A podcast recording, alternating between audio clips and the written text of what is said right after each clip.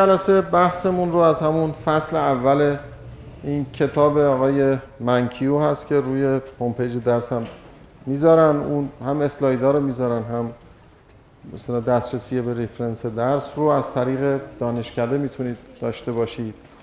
مطلبی که ما اینجا در این فصل بهش می‌پردازیم این چیزیه که اینجا ملاحظه می‌کنید که ده تا مفهوم مهم اقتصادی رو در ابتدا می‌خوایم معرفی بکنیم بگیم که اینا چیه. ویژگی این ده تا مفهوم این است که اولا حالا همینجوری که شما خواهید دید مطرح می‌کنیم و من براتون توضیح میدم یه ویژگیش اینه که یه چیزای ملموسیه برای شما. یعنی وقتی توضیح میدیم با چیز مثلا خیلی ناشنایی برخورد نمی و ویژگی دومش اینه که در علم اقتصاد اینا یه جایگاه بالاخره قابل توجهی دارن و چیزیه که خیلی از مباحث علم اقتصاد به این مرتبط میشه. ما یه چیزی رو که معمولا اول بهش اشاره می‌کنیم اینه که علم اقتصاد من گفتم که تو اون دو جلسه پیش گفتم علم اقتصاد روی کردش روی کرد رفتارشناسیه. منتها این رفتارشناسی معطوف به انتخاب های افراده. منتها انتخاب ها البته خب انتخاب های اقتصادی رو بحث می‌کنه دیگه. اینکه چجوری تصمیم می‌گیریم که چی مصرف کنیم چقدر مصرف کنیم یه بنگاهی چطوری تصمیم می‌گیره که چی تولید کنه چقدر تولید کنه برای کی تولید بکنه. و انتخاب هم وقتی موضوعیت پیدا می‌کنه که یک کم یابی وجود داشته باشه. اگه چیزی کم نباشه که موضوع انتخاب معنی نداره که. حالا فرض این که هوا تمیز باشه ما تنفسمون رو که چیز نداریم. نمی‌تونیم که مثلا انتخاب می‌کنیم که نفس بکشیم یا نکشیم که اون یه چیزیه کمیابی درش وجود نداره. برخی از این کمیابی ها معطوف به زمان بعدش برخیش معطوف به منابع مالیه. بالاخره ما شبانه روز 24 ساعت دیگه این که قابل اضافه کردن نیست. ما اینکه چجوری این فعالیت های خودمون رو توی این قیدی که باش مواجه هستیم تقسیم بکنیم یه انتخابه. همینجوری که چجوری پولی که رو جیبمون داریم خرج بکنیم اونم یه انتخابه. حالا همینطوری که گفتیم انتخاب ها می‌تونه انتخاب دولت باشه انتخاب ماها به عنوان مصرف کننده باشه یا انتخاب بنگاه ها باشه. مثلا فرض کنید که دولت وقتی می‌خواد بودجه خودش رو تنظیم بکنه اینکه چقدر به امنیت اختصاص بده چقدر به سلامت اختصاص بده چقدر به آموزش اختصاص بده؟ خب طبیعتا انتخاب دیگه. میشه یه جا رو خیلی زیاد بده یه جا رو خیلی کم بده. این یک انتخابیه که صورت می‌گیره توسط دولت که کدام فعالیت ها رو و به چه دلیل می‌خواد توسعه بده. یا اینکه یه بنگاه اقتصادی می‌خواد تصمیم بگیره که چه هر کدوم از این بنگاه اقتصادی در معرض دریافت ایده های خیلی فراوانی هستن. اینی که چه چیزی رو تبدیل به محصول بکنه و تولید بکنه طبیعتا یک سوال مهمی میشه. اینکه چه تکنولوژی رو برای تولید انتخاب بکنه و اینکه چه قیمتی رو برای محصولش بذاره. اینا همه مواردیه که پیش میاد. برای افرادم ممکنه یه نفر فکر بکنه من درس بخونم نخونم آیا برم دنبال اینکه مدرک پی بگیرم یا نگیرم وارد مقطع بالاتر بشم یا نشم؟ چقدر پسنداز بکنم چقدر مصرف بکنم؟ آیا مثلا ارز بخرم طلا بخرم پولم رو تو بانک بذارم؟ اینا همه چیزاییه که انتخاب که به طور روزمره مردم انجام میدن و در نتیجه انجام اونها هم خودشون شرایطشون تغییر می‌کنه هم روی شرایط کل کشور تاثیر می‌ذاره. اون در رو لطفا ببندیم. در رو لطفا ببندیم. این که سوال هایی که ما داریم اینه که افراد این انتخاب های خودشون رو چجوری شکل میدن و بر اساس این انتخابایی که انجام میدن چطوری تعامل می‌کنن با دیگران و چجوری اون به اصطلاح انتخاب های خودشون رو به صورت interaction با بقیه در میارن. و بعد این چه ربطی داره به وضعیت کلی اقتصادی کلان یک کشور که اون شاخصهایی که در سطح اقتصادی کلان مطرح میشه موضوعیت پیدا بکنه. حالا اون ده تا مفهومی رو که من سعی می‌کنم امروز توضیح بدم برای شما که اینا البته با رنگ های متفاوت که متمایز شده یعنی به نوعی میشه گفت که اینایی که شما می‌بینید رنگ های مشترک دارن مثل این میمونه که مثلا توی یک گروه قرار می‌گیرن توی دسته قرار می‌گیرن یعنی چنین چیزی. این چارت های اول یه مفهومه شاید شما خودتونم الان همینجوری هم شاید به کار ببرید. به عنوان تریداف میگن بهش. حالا یا به فارسی ترجمه شده به نام بدبستان تریداف هزینه فرصت.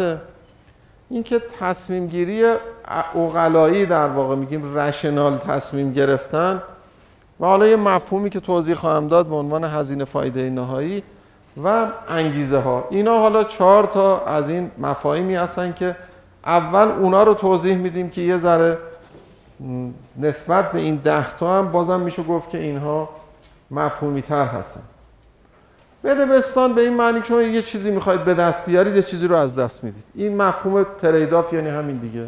شما الان که سر کلاس نشستید یا این همین که دانشجو خواستید باشید یا تصمیم خودتون بوده. قاعدتا شما می‌تونستید تصمیم دیگه ای بگیرید. می‌تونستید یعنی به ازای اینکه الان اینجا نشستید وقت خودتون رو که می‌تونستید صرف کار دیگه ای بکنید رو از دست دادید.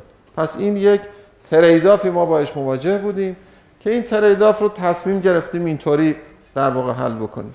حالا قاعدتا از اونجا که منابع محدوده یعنی از اینجا که شما زمانی رو که الان سر این کلاس نشستین خود به خود از دست دادین برای اینکه کار دیگری رو بخواید انجام بدید خود به خود تریداف توی ذات اصلا تصمیم ماست. ما اگه مثلا فرض کنید سر چهارراه پشت چراغ قرمز ماشینی رو که ماشینمون رو مثلا بگیم می‌خوایم بنزین کمتر مصرف بکنه بگیم خاموشش کنیم بعد وقتی که چراغ سبز میشه دوباره روشن کنیم خب این قاعدتا یک چیزش اینه که اینجوری بنزین کمتر مصرف می‌کنیم. منتها چه چی در واقع در ازایش چی داریم از دست میدیم؟ استارت ماشین هی روشن خاموش میشه. اگه قرار باشه من تو مسیری که دارم میرم سر هر چهار راه می‌رسم یه بار ماشین رو بخوام روشن و خاموش بکنم دارم به ازای یه چیز دیگه ای که از دست میدم یه چیزی دارم به دست میارم. حالا اگه هزینه بنزین خیلی کم باشه نسبت به هزینه ای که باید تعمیر ماشین داشته باشه قاعدتا ترجیح میدم که هیچ وقت ماشین رو خاموش نکنم. همین استفاده بکن یا شما سر یه دستاندازی می‌رسید ترمز بزنی؟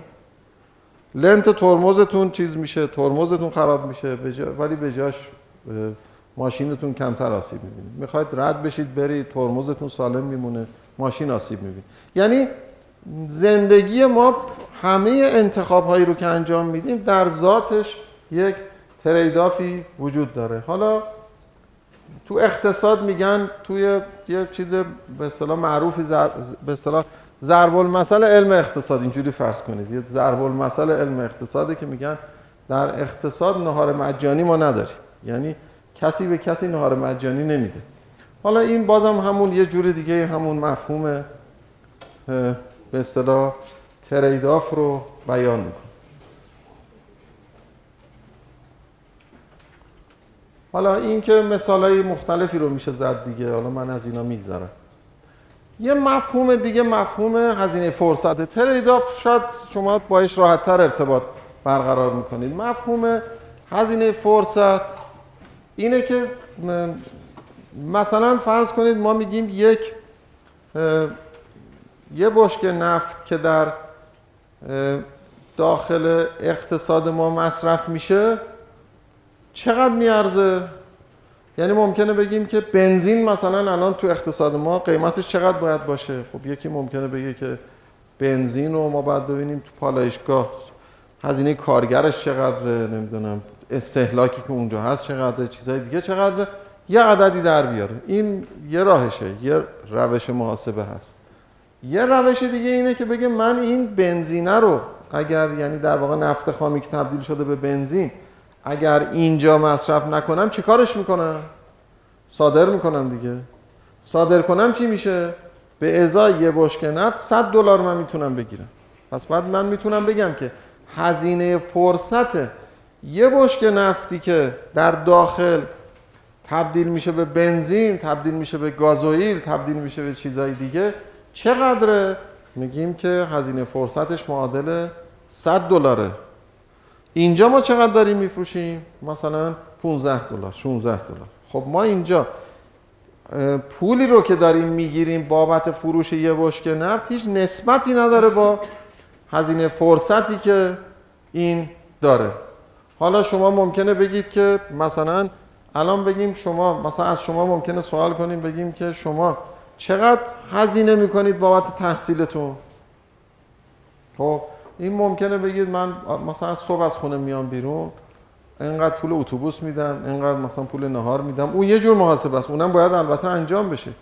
یکی اینه که بگیم یک وقت شما چقدر میارزه؟ یعنی شما اگه قرار بود درس نخونید چیکار می‌کردید؟ ما ممکنه یه نفر بگه که من اگه درس نمیخوندم می‌تونستم مثلا یه کاری انجام بدم. مثل این میمونه که شما اگر مثلا یک ساعت وقتی که دارید سر کلاس صرف می‌کنید به عنوان مثال یه مثلا می‌تونستید یه کاری انجام بدید که یه درآمد بالاتری داشته باشید این میشه چیز؟ به اصطلاح هزینه که شما دارید. مثلا چیز تعریف می‌کنن میگن حالا نمی‌دونم فکر کنم پیکاسو بوده. میگن که تو هم مسافرت داشته می‌رفته تو قطار نشسته بوده. حالا اونم یه خانواده هم یه مثلا زن و شوهری بودن با بچهشون. مثل کوپه قطار ما مثلا فرض کنید. اونا هم اونجا بوده اینا نگاه می‌کنن اینو می‌بینن. خب قیافه‌شو میشناختن و اینا. میگن که شما پیکاسو هستی میگه بله میگه که میشه. شما نقاشیت خیلی خوبه اینا میشه. یه عکس این بچه ما رو بکشی. همینجوری حالا دارن میرن برای خودشون مسافرت دیگه. میگه که باشه خیلی خوب. یه کاغذی می‌گیره و یه مدادی می‌گیره دستش خیلی سریع یه چیزی می‌کشه. خیلی قشنگ عکس بچه اینا رو خیلی خیلی دیگه پیکاسو دیگه. قشنگ می‌کشه و میده به اینا. میگه ده هزار دلار بدی. میگه که شما که داری میری مسافرت برای خودت نشستی اینجا. تازه ما وقتت هم چیز کردیم. یعنی بیکار نشسته بودیم. ما هم میگه من یه ساعت هم اینقدر میارزه. من که حالا اگه الان مثلا یه رو اینو بعد این عکس رو کشیدم این انقدر میارزه. هزینه فرصتشو در واقع داره میگه که چقدره. یعنی اون یه رو بی رو که داره صرف می‌کنی یه رو وقت پیکاسو چقدر میارزه؟ این نمیشه بگیم شما یه رو وقت یه آدمی یه رو وقت کی چقدر میارزه؟ بنابراین خیلی از اینا از در واقع از همین مفهوم هزینه فرصت رو اگه ما بفهمیم خیلی خیلی چیزها رو فهمیدیم. حالا مثال های زیادی رو میشه زد. مثلا الان می‌تونید جواب این سوال رو بدید شما که چرا اکثر فوتبالیستا تو ایران یا تو دنیا هستن کلا تحصیلات بالایی معمولا ندارن چی؟ آه یعنی اون که بخواد برس مثلا چهار سال درس بخونه اصلا قابل مقایسه نیست با اون یعنی یک یه سال درس خوندن مثلا یکی از این فوتبالیست های خیلی معروف خیلی مثل این میمونه که شهریه خیلی گران قیمتی داره می‌پردازه. چون چیزی رو که داره از دست میده اونجا خیلی خیلی عدد بالایی. بنابراین هزینه فرصت درس خوندن برای یک فوتبالیست خیلی بالاست. حالا این مفهوم هزینه فرصت و هرچی شما روش فکر بکنید خیلی مثال های زیادی رو می‌بینید که براتون موضوعیت پیدا می‌کنه که اصلا به این مسئله فکر بکنید. موضوع سوم بحث رشنال یعنی تصمیم گیری های اقلایی البته ما یه سری از مفاهیم رو وقتی از اون به اصطلاح فرهنگ خودش به زبان فارسی یا به زبانی غیر از اون زبانی که اون مفهوم در اون چارچوب ایجاد شده اون رو وقتی که می‌خوایم به اصطلاح معرفی بکنیم مشکل پیدا می‌کنیم رشنال رو ما در زبان فارسی اقلایی ترجمه کردیم. در, در زبان انگلیسی رشنال به این معنی نیست که اگه میگیم ایر رشنال به معنی این نیست که غیر عاقلانه. توجه می‌کنید؟ یعنی نمیگیم اگه مردم اینجا میگیم مردم اقلایی تصمیم می‌گیرن. خب مگه قرار بود چجوری تصمیم بگیرن؟ اون که میگیم رشنال تصمیم می‌گیرن حالا اینجوری که توضیح براتون خواهم داد به معنی برخوردار بودن از عقل نیست. می‌خوام اینو بگم. اقلایی رفتار کردن به معنی برخوردار بودن از عقل نیست. به معنی نحوه استفاده از عقل در حقیقت در رفتار هست. و اونم این است که خلاصه موضوع این است که مردم به صورت بهینه رفتار می‌کنند. یعنی منابع محدود خودشون رو به صورت بهینه تخصیص میدن. مثل این میمونه که مثلا بهینه یعنی چی؟ یعنی مرور کردن اون شبی که شما شب امتحانتون هست تلویزیون نگاه کردن شما به نسبت اون زمانی رو که دارین صرف می‌کنید یک ساعت وقتی که شما صرف می‌کنید تو شب امتحان.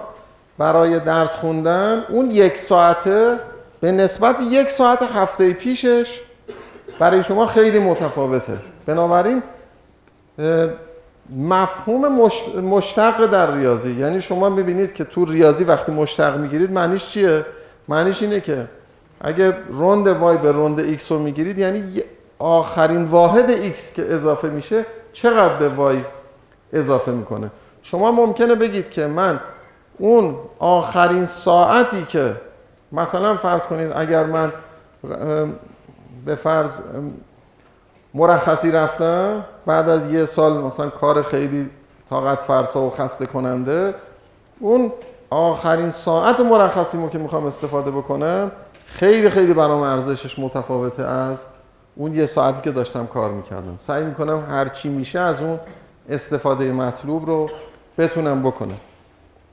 بنابراین معنیش این است که ما نگاه می‌کنیم به اینکه ببینیم اون هزینه فایده نهایی یا مارجینال در واقع چیه؟ از با اون تصمیم می‌گیریم. مثل این میمونه که مثلا اگر شما توی حالا اینا رو باید صفرش رو اضافه کنیم. مال پارسال بوده حالا باید این هفتاد هزار اضافه اگر که هزینه متوسط مسافرت هوایی بین تهران و مشهد هفتاد هزار تومن باشه. این, این سوال رو ببینم می‌تونید جواب بدید؟ چون همون درست همین مفهوم هزینه نهایی رو می‌خواد برسونه. ببینید فرض کنید برای شرکت مثلا آسمان می‌خواد مسافر از تهران ببره مشهد هزینه متوسط یک صندلی باشه. حالا اینجا فرض هفتاد هزار تومن باشه. خب؟ حالا سوال اینه که آیا قیمت پایین تر از هفتاد هزار تومن برای شرکت آسمان که می‌خواد مسافر ببره اقلاییه یا نه؟ بستگی به چی داره؟ ممکنه چی؟ آها آها خیلی خوب. بله درسته. یعنی اینکه اگر ما می‌بینیم مثلا حالا توی این چیزای بیشتر خارج از کشور این زیاده که مثلا شما اگر می‌خواید مثلا فرض کنید تو انگلستان شما می‌خواید از لندن یا از یه شهر از انگلیس می‌خواید برید لندن. اگر شما بین ساعت هفت صبح تا ساعت هشت و نیم صبح بخواید سوار قطار بشید برید لندن حتما از بلیط هواپیما گرونتر. توجه می‌کنید چون اون یک صندلی که تو اون فاصله زمانی مورد استفاده قرار می‌گیره به قدری تقاضا براش زیاده که هزینه زیاد. حالا اگه شد رفتید ساعت شد مثلا ساعت چه می‌دونم مثلا 11 صبح. یه دفعه قیمت به شدت میفته پایین. یعنی اون دیگه قطارش داره خالی میره. بنابراین انقدر قیمت رو میاره پایین که اگر تفریحی هم کسی می‌خواد بره همینجوری چرخی بزنه و بیاد بتونه بره و بیاد. یعنی این که نگاه می‌کنه ببینه که اون آخرین واحد مثلا خدماتی رو که داره ارائه میده اون آخرین واحد خدمات چقدر هزینه داره؟ اون رو مبنا قرار میده نه متوسط.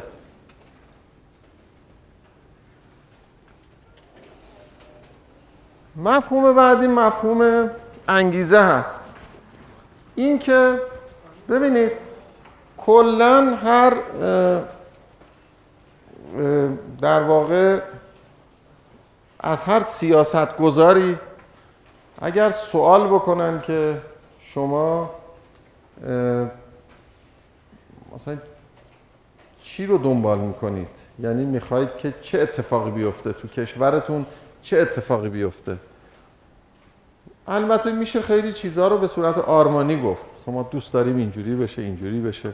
اون جای دوری که می‌خوایم برسیم اون رو ترسیم بکنیم مونتا به عنوان یک قاعده اگه بگن که شما چی باشه یعنی خوب کار کردید. خب اگه چه کار بکنیم میشه ارزیابی کرد که شما خوب کار کردید. میگه من بتونم یه کاری بکنم که همه انگیزه پیدا بکنن که بهتر کار کنن. یعنی مکانیزم انگیزشی رو ایجاد بکنم در مردم که همه خودشون با علاقه مایل باشن که بهتر کار بکنن. نه اینکه بیشتر کار کنن و بهتر کار کنن. چون لازم نیست حتما بیشتر کار بکنیم. بهتر کار کنیم. اگر کسی تونست مکانیزم انگیزشی ایجاد بکنه که ما بنزین کمتر مصرف بکنیم. خب؟ حالا ممکنه ما فکر کنیم که مکانیزم انگیزشی اینه که به مردم هی مرتب روزی چند بار بگیم که مردم کمتر بنزین مصرف کنیم. پشت سر هم بگیم که مثلا تک سرنشین نرید. مثلا می‌خواید برید خب ماشین مال خودشه دیگه. آخه این که مثلا مسافرکش که نیست که بخواد بره. همه رو بخواد با خودش ببره. ولی میگن که شما مثلا بنزین کمتر مصرف. من اگر دیدم که مثلا تو خونمون چرا تو خونه ما خونه های ما کلا برق زیاد مصرف میشه؟ خب چرا؟ مثلا جای دیگه اینجوری نیست. چرا؟ آیا اصلا اون جایی که برق خیلی کم مصرف می‌کنن اتفاقا هیچ کس هم بهشون نمیگه کم مصرف کنیم یعنی هیچ کس اینا رو توصیه و نصیحت نمی‌کنه که اگه شما کم مصرف کردید مثلا لازم آیا لازمه مثلا فرض کنید الان شما می‌بینید خیلی از پمپ بنزینای ما مثلا عکس یه بچه ای رو انداخته میگه من مثلا آینده من در گرو اینه که مثلا تو کمتر مصرف بکنی. ولی بازم می‌بینیم همینجور داریم زیاد مصرف می‌کنیم. خب؟ اینجا صحبت اینه که چه چیزی روی انگیزه افراد اثر می‌ذاره در اینی که رفتارشون اینجوری باشه؟ چی اثر می‌ذاره روی اینکه یه عده بیشتر کار کنن یه عده کمتر کار کنن؟ چی اثر می‌ذاره که یه جای دنبال نوآوری باشن یه جای کمتر دنبالش باشن؟ چه چیزی به اصطلاح اثرگذار روی یه چنین به اصطلاح خصوصیاتی مثلا فرض کنید اگر کمربند ایمنی منجر به کاهش مرگ، نرخ مرگومی رو تصادفات میشه اینو چجوری میشه تبدیل کرد به یک مکانیزم انگیزشی که بعد اون وقت من باعث نشم که لطمه به دیگران وارد کنم و لطمه به خودم هم وارد بکنم. این چجوری سیاست گذار می‌تونه کاری انجام بده که مکانیزم انگیزشی بتونه کار بکنه؟ الان اینو می‌تونید شما جواب بدید که چه ارتباطی بین قانون سربازی با دستمزد بالای برخی از بازیکنان فوتبال هست؟ چی؟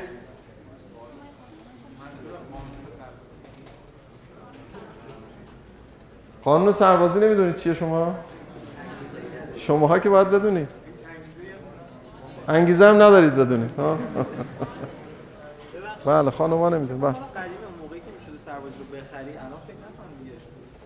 چرا الان هم بازم میشه.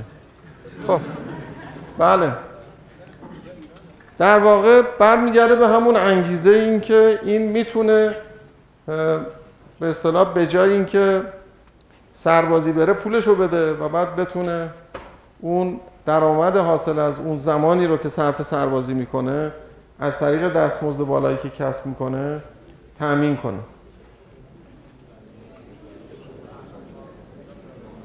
خب یکی از موارد مهم توی اقتصاد مبادله است. ببینید در اقتصاد یه بخش بزرگیش عبارت است از مبادلاتی که صورت می‌گیره. یه نفر یه چیزی رو می‌خره یه نفر یه چیزی رو میفروشه. یکی میره زمانی رو که داره صرف می‌کنه یه جا به ازایش بهش یه پرداختی می‌کنه. یکی یک کالایی تولید کرده میفروشه یکی اون کالا رو می‌خره. بنابراین مبادله صورت می‌گیره مبادله یک رابطه آزاد و داوطلبانه هست یعنی هر کسی می‌تونه خب اینو به جای اینکه اینو بخره یه چیز دیگه بخره این خودشه که تصمیم می‌گیره چه چیزی رو بخره چه چیزی رو مصرف بکنه چی؟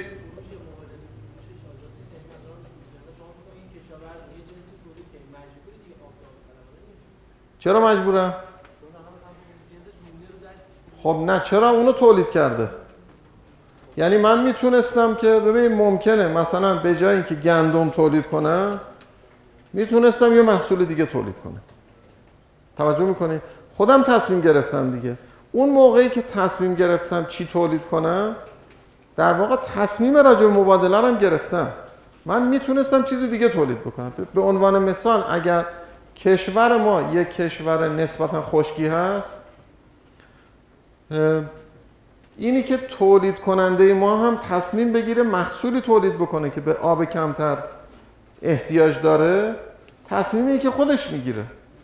حالا اگه این تصمیم برعکس گرفت محصولی تولید کرد که آب خیلی زیاد مصرف می‌کنه اونم باز خودش تصمیم گرفته که این باشه. پس بنابراین چه اون تولید کننده و عرضه کننده چه خریدار هر دو یک تصمیم داوطلبانه می‌گیرن منجر میشه به این مبادله.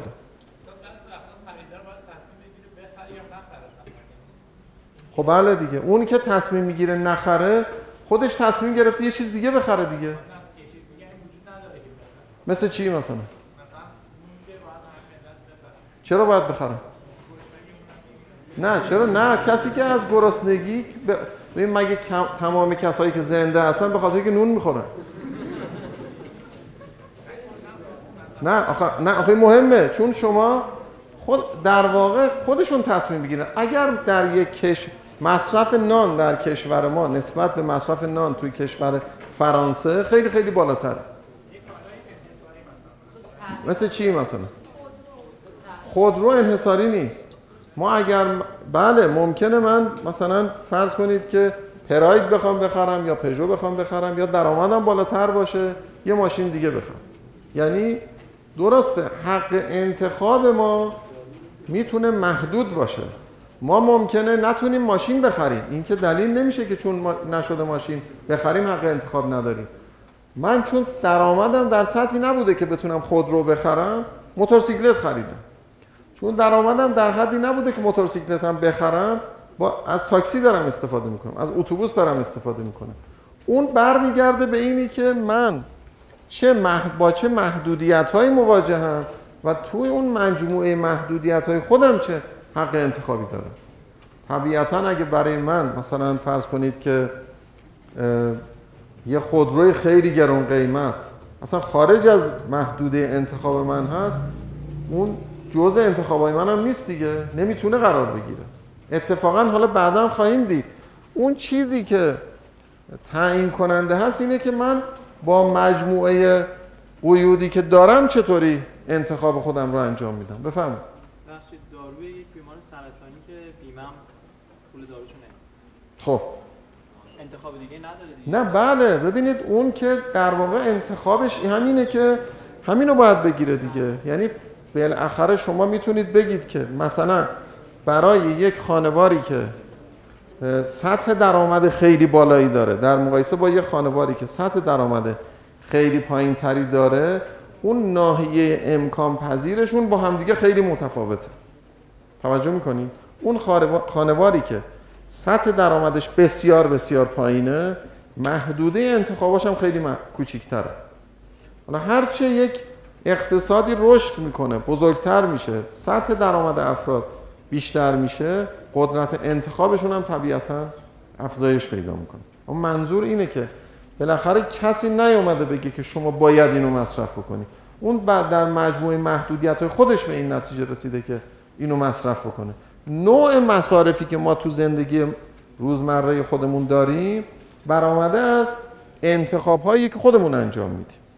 حالا اگر یه جایی من با یه قیدی مواجهم که اون قید تحمیل میشه به من به هر دلیلی اون رو من ناچارم بذارم کنار بعد بیام راجع به بقیهش حق انتخاب خودم رو ببینم که چیه. اون دیگه میشه یه چیزی که من اجتناب ناپذیر باید مصرف بکنم داوطلبانه به غیر از قیود در واقع. نه اصلا داوطلبانه در محدود قید معنی پیدا می‌کنه. یعنی من تصمیم بدون قید که ندارم اصلا. شما فرض کنید فرقتون با یه نفر که درآمدش نصف شماست اینه که قید شما کمتره در انتخاب. پس شما حق انتخاب بیشتری دارید به طور طبیعی. کما که اونی که تو آفریقا زندگی می‌کنه نسبت به اونی که تو سوئیس داره زندگی می‌کنه اون قیدش بیشتره. محدوده تصمیم گیریش خیلی کوچیک‌تره. بفهم اگه یه فناوری کاملا انحصاری باشه برای مثال یه شرکت برای اولین بار به یه فناوری بله.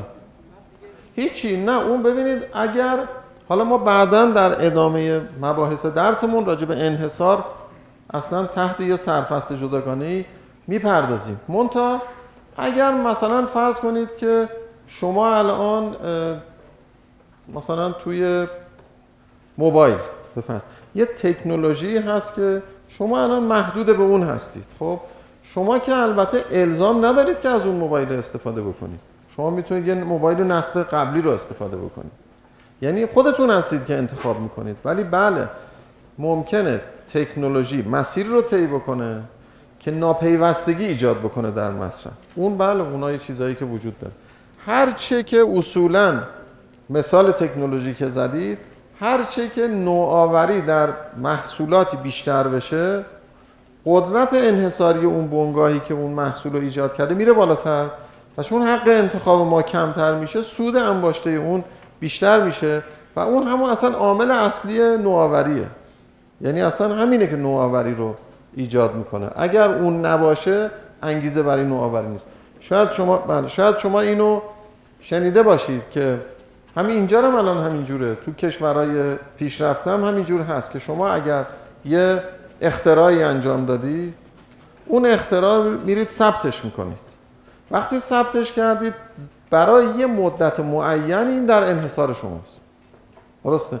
چرا چرا این کارو می‌کنه؟ چون این حق انحصاری که به شما میده یک منابعی رو به طور کامل در اختیار شما قرار میده. از طریق محدود بودن حق انتخاب من من مصرف کننده. اون میشه پاداشی که انگار به شما داده شده برای نوآوری. بعد دوباره یکی دیگه پیدا میشه که رو محصولی که شما ایجاد کردید یه نوآوری داشته باشه. همینجوری میره بالا. بفهم بله بله.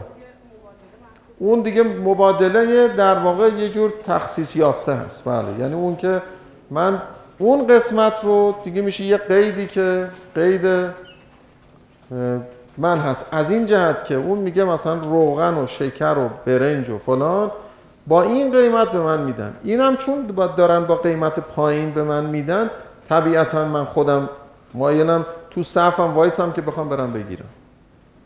چون اگه می‌خواستم اونو نگیرم باید می‌رفتم برنج با قیمت خیلی بالاتر می‌گرفتم دیگه.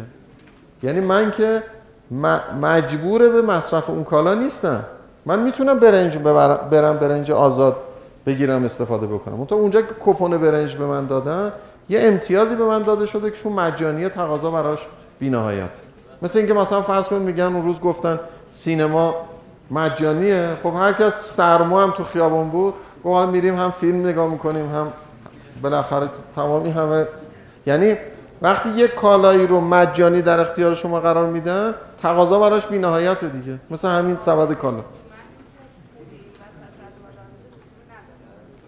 اونجا من دارم با وقتم اینو دارم می‌خرم. مثل این میمونه که من با صف تو صف وایسادن دارم هزینه‌شو پرداخت می‌کنم. بفرمایید. این مثال قبلی که دوستون راجع به بیمار گفت یعنی محدودیت زنده بودن داره. محدودیت؟ نه ببینید اون حالا بعدا در ادامه مباحث درسمون اینجوری شما با این مفهوم آشنا میشید که همون مثال نون که زدن در مقایسه با مثلا سینما. خب ما میگیم که ما اگر قیمت نون مثلا دو برابر بشه تقاضا برای نون چه تغییری می‌کنه؟ ممکنه خیلی کم تغییر کنه. ولی اگه قیمت بلیت سینما دو برابر بشه احتمالا تقاضا برای سینما خیلی کاهش پیدا می‌کنه.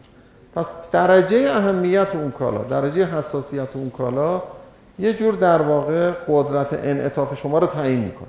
برای اون بیماری که منحصرا این دارو رو باید مصرف بکنه قیمتش ده برابرم بشه چون مقایسهش می‌کنه با ارزش زنده بودن خودش بنابراین تقاضا براش کاهش پیدا نمی‌کنه.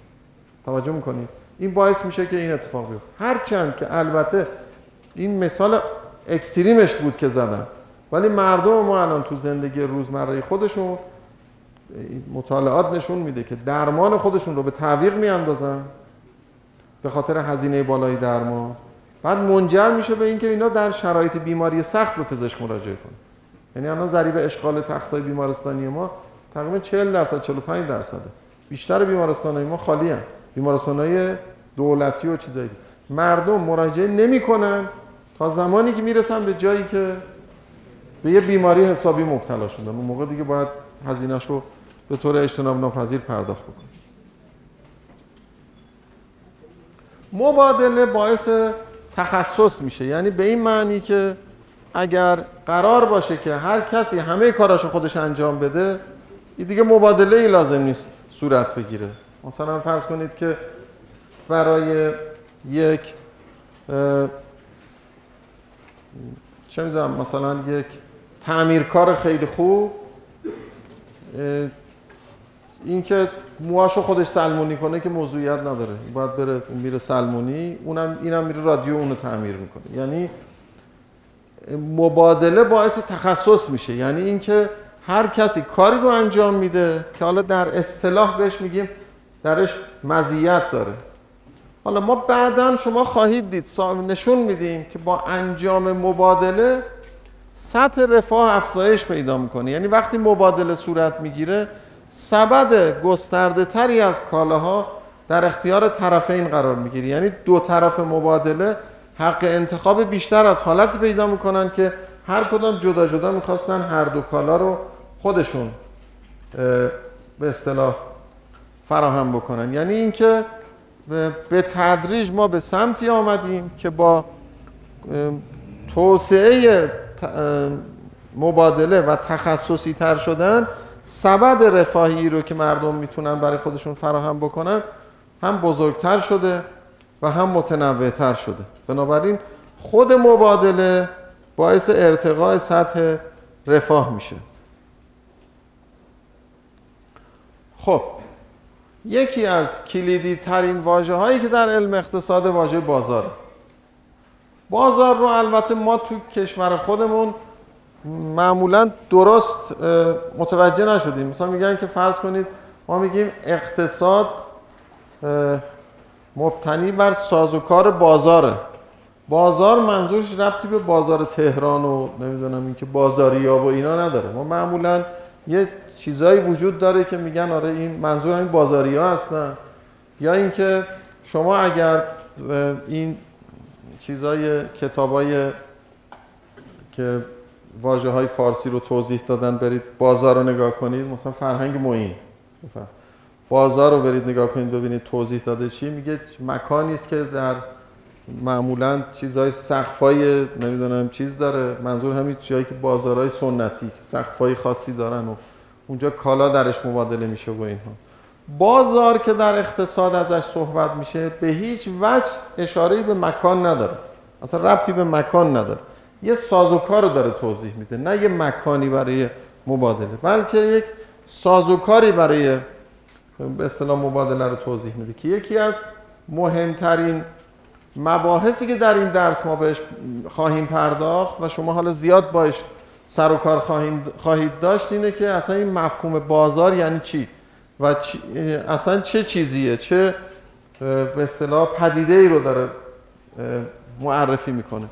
ببینید یکی از چیزهایی که ممکنه برای همه ما سوال باشه اینه که چی باعث میشه که یه چیزایی توی اقتصادی تولید بشه و توی جای دیگه تولید نشه؟ چرا مثلا یک کالاهایی تو اقتصاد ما تولید میشه توی اقتصاد دیگه تولید نمیشه. چقدر تولید بشه؟ مقداری از اون کالا که می‌خواد تولید بشه چقدره؟ برای کی تولید بشه؟ و کی تصمیم بگیره که چقدر تولید بشه؟ یعنی این مجموعه عوامل رو که شما اینجا ملاحظه می‌کنید چهار تا سواله که اگه جواب بدیم می‌تونیم بفهمیم که مثلا ژاپن یا مثلا چین یا آمریکا شما اگر 20 سال پیش اقتصاد آمریکا رو نگاه بکنید با امروز می‌بینید یه جابجایی های خیلی بزرگی اتفاق افتاده که خیلی چیزا بوده آمریکا قبلا 20 سال پیش تولید می‌کرده. الان اصلا هیچ خبری از تولید اینا تو اقتصاد آمریکا نیست. شده وارد کننده اون کالاها. خیلی از چیزهایی که تو اقتصاد آمریکا 20 سال پیش تولید می‌شد امروز تو چین داره تولید میشه. و آمریکا از چین اینا رو وارد می‌کنه. خب این که چی باعث شده این اتفاق بیفته؟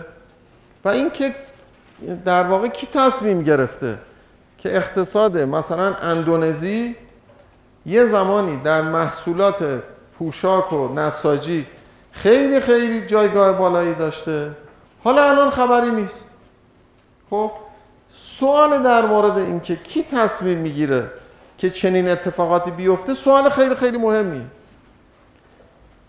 یکی از چیزهایی که ما خودمون درست متوجه نیستیم این است که فکر می‌کنیم اینی که تو اقتصاد مثلا آلمان یا تو اقتصاد ژاپن یا تو اقتصاد آمریکا یه چیزایی تولید میشه یه چیزایی تولید نمیشه اینو دولتشون نشسته یه جدولایی دارن. هر روز انگار ابلاغ می‌کنن به بنگاه که امروز شما دیگه از امروز دنبال این کالا نرید. دنبال اینا برید. تصور اینه که یه جایی وجود داره که یه عده‌ای نشستن پای کامپیوتر هر روز دارن اینا تصمیم می‌گیرن که چی تولید بشه چی تولید نشه. من خودم وقتی که سال 1380 80 81 بود که این چیز استراتژی توسعه صنعتی برای همین کشور خودمون می نوشتم یه تصوری وجود داشت که شما استراتژی توسعه صنعتی یعنی اینکه یه جدولی باید باشه. بگه ما چیا تولید کنیم چیا تولید نکنیم. می‌گفتن اصلا اگر شما چنین جدولی ندارید اصلا اسمش استراتژی نیست که. چجوری ژاپن داره یه چیزایی تولید می‌کنه یه چیزایی تولید نمی‌کنه؟ چجوری آلمان داره یه چیزایی تولید می‌کنه یه چیزایی تولید نمی‌کنه؟ اینا هم استراتژی داشتن. یه نفر نشسته براشون استراتژی نوشته. شما چرا اینجا تکلیف ما رو روشن نکردید که ما باید خودرو تولید بکنیم یا نکنیم؟ باید پنکه تولید بکنیم یا نکنیم. کولر باید تولید بکنیم یا نکنیم. یعنی یه لیستی که صدها هزار قلم کالا توش وجود داره می‌گفتن شما اینا رو باید اولویت مندی بکنید. اولویت یک کدومه 550 کدومه 1250 کدومه همینجوری برید تا پایین. اینا رو یکی یکی تکلیفش رو مشخص بکنید. بنابراین اگر در پایان این درس شما بتونید به این برسید که پاسخ این سوالات از کجا در میاد؟ این شما خیلی چیز یاد گرفتید. اگر آخر این درس جواب این سوالات رو بتونید در بیارید. یعنی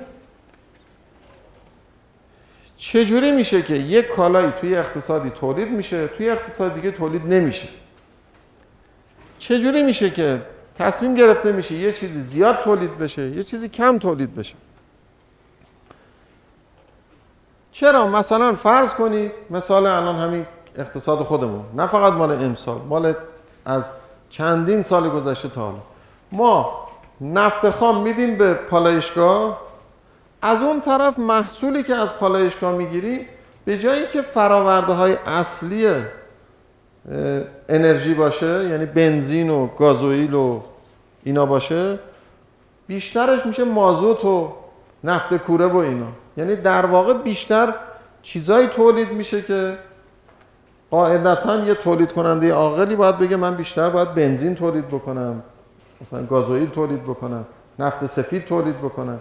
بعد اینا بشه بای پروداکتاش یعنی بشه چیزایی مثل یه کارخونه مثلا فرض کنید که فولادی که وقتی می‌خواد ورق بزنه این برشا رو که می‌زنه یه سری چیزا میاد بیرون دیگه قرازه و اینا از کنارای این در میاد بیرون.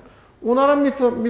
بالاخره میدن یه جایی استفاده می‌کنه حالا اگه شما یه کارخونه ای رو دیدید که اینا رو یه جوری برش می‌زنه که اصلا همش بشه از این قرازه ها بعد اون اصل محصول رو که باید بده بیرون این میشه یه تیکه خیلی کوچیک. توجه می‌کنید خیلی سوال مهمیه دیگه. چرا نونوایی توی کشور ما نون رو طوری تولید می‌کنه که مقدار کمش به دست مصرف کننده برسه؟ اصلش برسه به دست حیوانات. چرا اینجوریه؟ این قاعدتا یه جایی آخه یعنی مشکل کجاست که این؟ یه جوری این نون رو در واقع میپزه که شما یه تیکه وسط اینو می‌تونید استفاده بکنید بقیه رو باید بریزید دور بعد که ریختید میشه خوراک دام. خب در حالی که ما گندم رو رفتیم از اون طرف دنیا از استرالیا از کانادا با کشتی با چه دردسری آوردن اینجا که اینو بدن دست نونوایی بشه آرد و بدن دست نونوایی. بعد اینو تولید کنه. چرا ما بنزین رو پالایشگاه ما ترجیح میده به جای بنزین نفت کوره تولید بکنه؟ خب اینی که چی در واقع تولید بشه چقدر تولید بشه برای چه کسی تولید بشه؟ نون برای آدم تولید بشه یا برای حیوان تولید بشه؟ خیلی سوال عجیبیه که آخه یعنی چرا باید این اتفاق بیفته؟ خب ممکنه شما پاسختون یه پاسخ کلیشه ای باشه. بگید که بله اینجا متاسفانه اینجوریه دیگه چیکار کنیم؟ یعنی هم یه چیزایی که بله ما همه چیز اشکال داره نمی‌دونم. این چیزایی حرفای کلی به درد نمی‌خوره. باید یعنی علم اقتصاد پاسخ این سه تا سواله و در آوردن این که این کی تصمیم می‌گیره؟ آقای یه عده‌ای نشستن تصمیم گیرندگان خیلی خوبی دارن. اونا میگن که آره نون خوب تولید کنید. توجه می‌کنید مثل این میمونه که مثلا می‌گفتن این تیمایی که مثل تیم بسکتبال والیبال نمی‌دونم اینا که مسابقه میدن اون مربی تیم هر چند وقت یه باری اینا رو صدا می‌زنه. مثلا میگه که خب تو مثلا اینجا اشکال داشتی تو اونجا اشکال داشتی. بعد دوباره اینا رو میفرسته که اشکالشون برطرف بشه درست. این مثلا خب هر چند وقتی با اینا رو صدا بزنه بگه بگه خوب بازی کنین برنده بشین. شما باید حتما خیلی خوب برید تو جلو. این که نمیشه. شما بگو چی کار ما باید بکنیم؟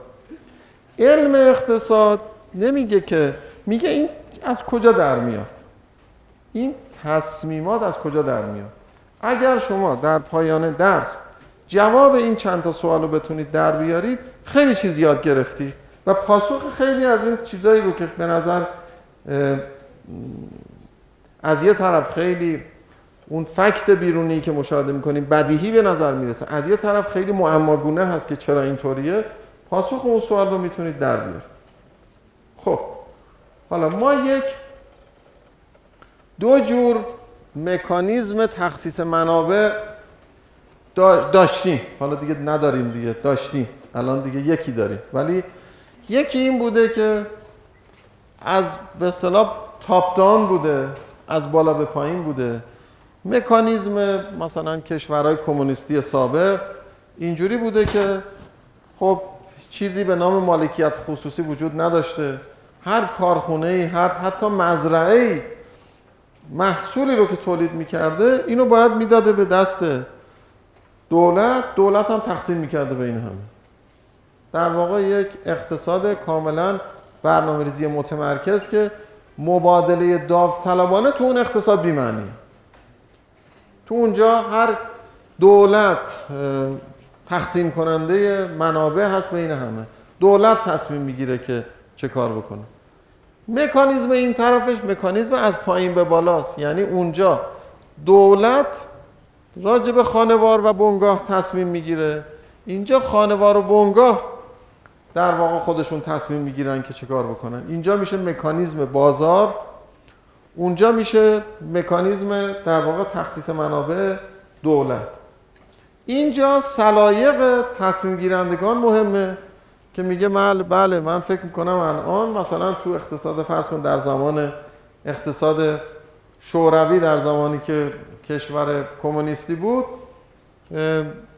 مقامات اونجا تشخیصشون این بود که چیزای مثلا فولاد و نمی‌دونم چیزای سنگین و اینا ساخته بشه و فکر می‌کردن اگه مواد مصرفی و اینا درست بشه این چیز خوبی نیست.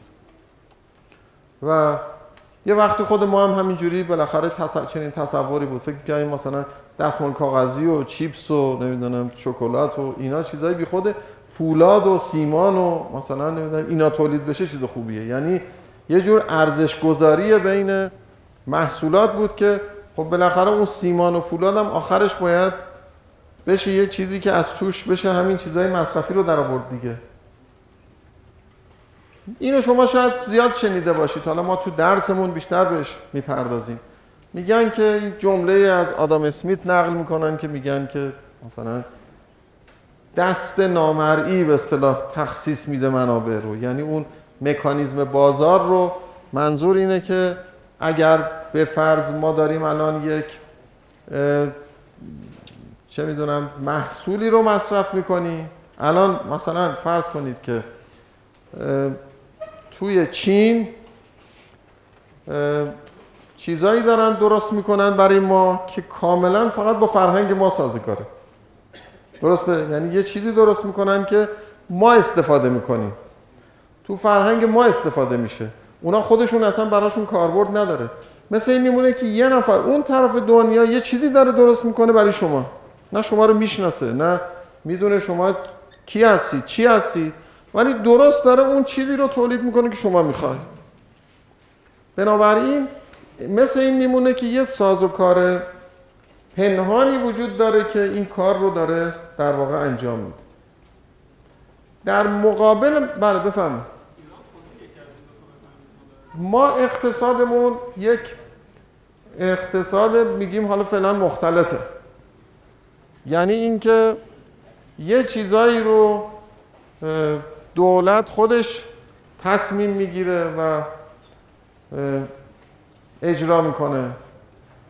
مثل اینکه مثلا خودرو ما الان محدود به در حد خودروهای داخلی که داره مورد استفاده قرار می‌گیره محدود به همینایی هستیم که اینجا هست.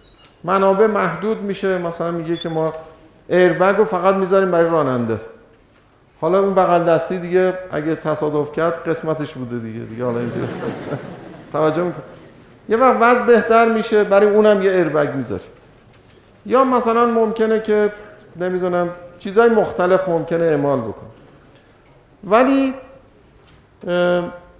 خیلی از اقلامی هم که مردم ما دارن تو زندگیشون مصرف می‌کنن با همین مکانیزم به طور طبیعی داره اتفاق میفته و خیلی سریع مردم واکنش نشون تا شما الان می‌بینید مثلا تو جاده مثلا بین دو تا شهر ترافیک میشه طوری که یه مقداری توقف ماشینا تو ترافیک بیشتر میشه مردم یه ذره مثلا گرمشون میشه تابستون اینا.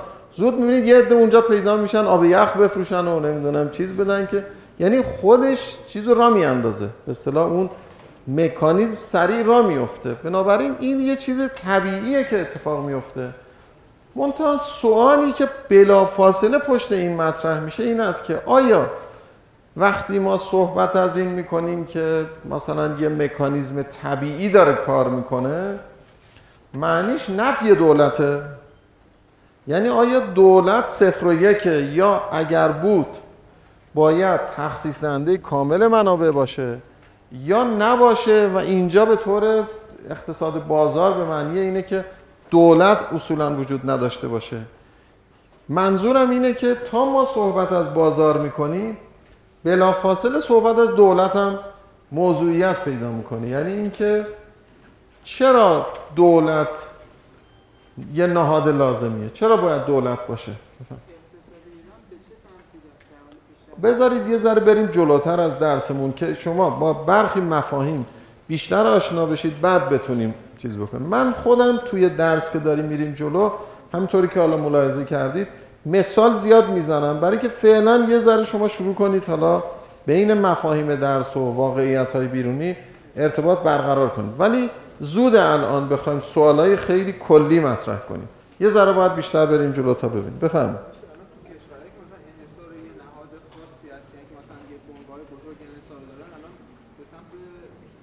نه لزوما. انحصاری بودن با دولتی بودن دو تا چیز متفاوته. ممکنه مثلا فرض کنید که شما یه برندی مایکروسافت الان توی بازار نرم افزار یک درجه ای از انحصار داره. شما لپتاپ که می‌گیرید تحت ویندوز اگه می‌خواید کار بکنید یه جور تحت انحصار مایکروسافت هستید توجه می‌کنید؟ در حالی که مایکروسافت هیچ ارتباطی به دولت نداره. لزوما انحصاری بودن به مفهوم دولتی بودن نیست. ولی ان... یعنی حالا بعدا تو درس خواهیم دید. انحصار در اقتصادهای پیشرفته و در اقتصادهای امروز دنیا در واقع تجمیع کاراییه نه دادن امتیاز. ولی ممکنه انحصار دولتی هم داشته باشیم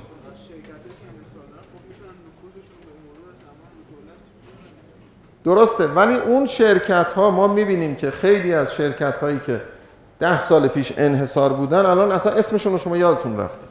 توجه می‌کنید پس معلوم میشه که یه چیز پایدار ثابتی که گارانتی کرده باشه که یه انحصاری همچنان باقی بمونه نیست. بفهم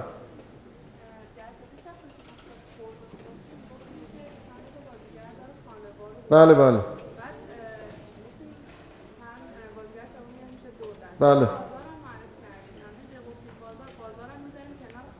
نه خیر. بازار حالا بعدا خواهیم دید. در واقع interaction ایناست. یعنی همین بازیگرا وقتی که شروع می‌کنن بازی یعنی مکانیزم شروع می‌کنه کار کردن میشه بازار. حالا بعدا توضیح میدم. بفرمایید.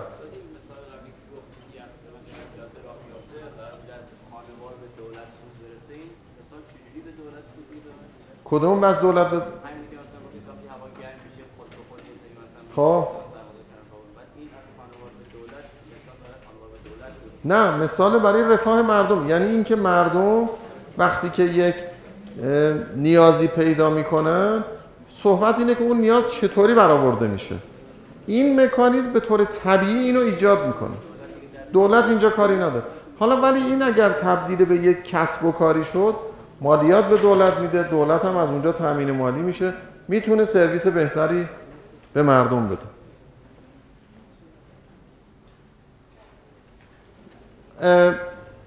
اینی که گفته میشه در واقع دست نامرئی که حالا بعدا هم بهش بیشتر خواهیم پرداخت این معنیش چیه؟ معنیش اینه که دولت نباید باشه آیا دولت در اقتصادهایی که ساز و کار بازار عامل تخصیص منابع هست وجود نداره یا اینکه مکانیزم بازار وقتی کار می‌کنه که دولت قواعد بازی رو بذاره. یعنی اینکه دو تا تیمی که دارن مسابقه فوتبال میدن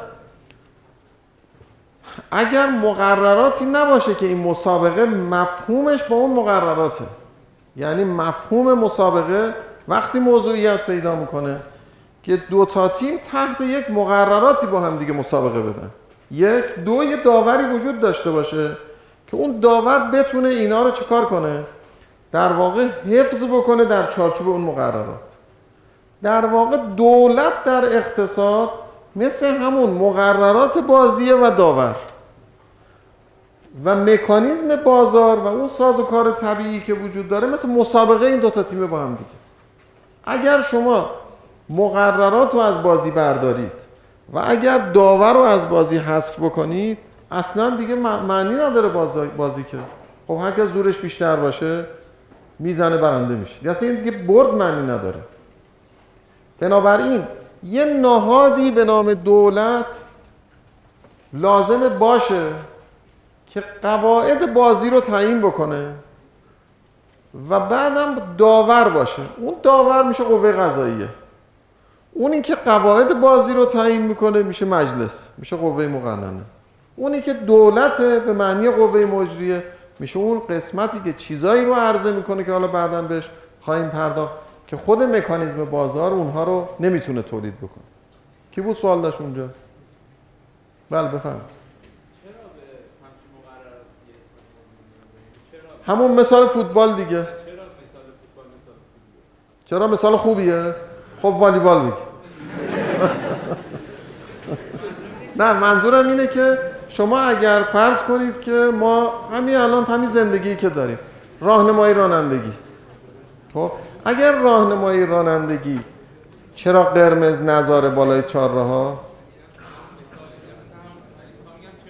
آها بله. ببین اینا که من میگم مثاله. خب این مثال فقط برای اینه که الان شما یه قرینه ذهنی پیدا بکنید. بعد ما اصلا یه فصلمون دولته. یعنی اینکه مفهومی به این موضوع می‌پردازیم. یعنی نظریه اقتصاد چه نظریه دولت رو مطرح می‌کنه؟ یعنی برای دولت چه نقشی قائله؟ این اساسی تر از اینه که الان ببین اینایی که من الان دارم بهتون میگم این برای اینه که فقط شما با این ده تا مفهوم فقط آشنا بشید. بعد ما اینا هر کدوم چند جلسه راجبش صحبت می‌کنیم که این اصل مسائل همیناست دیگه که اینا رو بتونید متوجه بشید.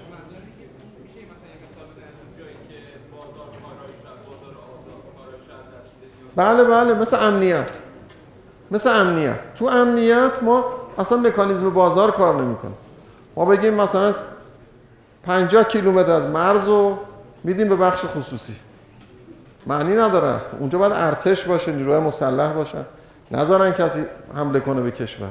توجه می‌کنید در حالی که برای شیر و پنیر و نمی‌دونم موادی که در به طور روزانه ما مصرف می‌کنیم همون مکانیزم طبیعی بازار داره کار می‌کنه. هیچ نقشی هم دولت لازم نیست ایفا بکنه.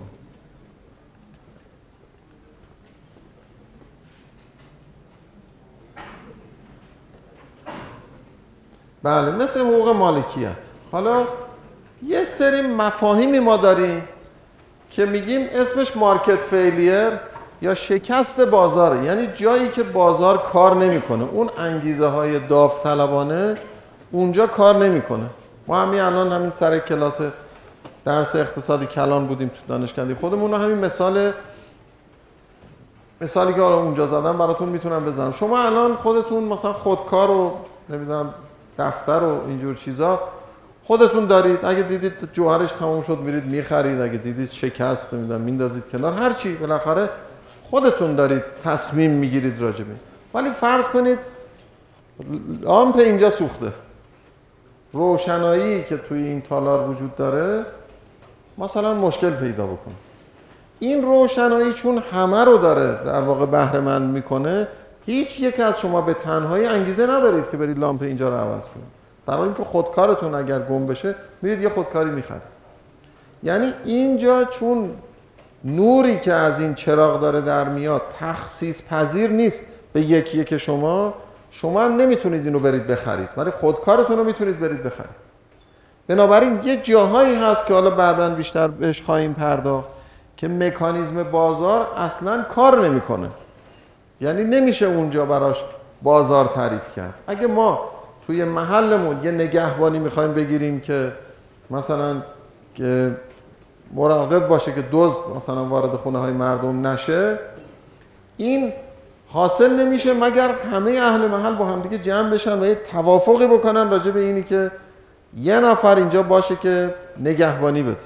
در سطح کل کشور اینه که همه مردم توافق بکنن که یه نفر بشه رئیس جمهور یه دولتی باشه اون دولت کار بکنه. میرن همه رأی میدن.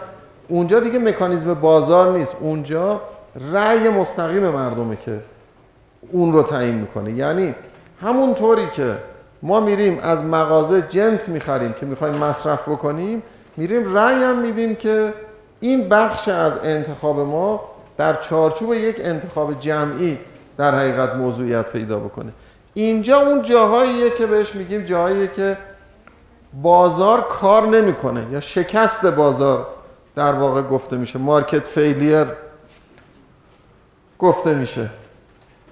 و یا جایی که بهش میگیم externality یا اثر خارجی. externality چیزیه که اگه من ماشینی رو که دارم مثلا استفاده می‌کنم موتورش بد کار می‌کنه دود میده این ضررش داره به بقیه وارد میشه. هزینهش رو برای تعمیر ماشین من باید پرداخت بکنم ولی ضرری رو که داره می‌زنه به بقیه می‌زنه. یا اگر مثلا فرض کنید که الان همین اتفاقی که همه الان افتاده تو شهر تهران. مثلا یه نفر رفته یه خونه ای رو خریده بالاخره پسنداز زندگیش بوده و با همون مفهوم هزینه فرصت این براش ارزش خیلی زیادی داشته. اینا حالا بالاخره حساب می‌کرده که این متری چقدر اینجا میارزه. شاید داشته فکر می‌کرده که این خونه رو با یه پسنداز دیگه ای که کرده ببره یه خونه دیگه بخره. حالا یه دفعه شهرداری آمده یه اتوبان کشیده تو وسط زمین و آسمان.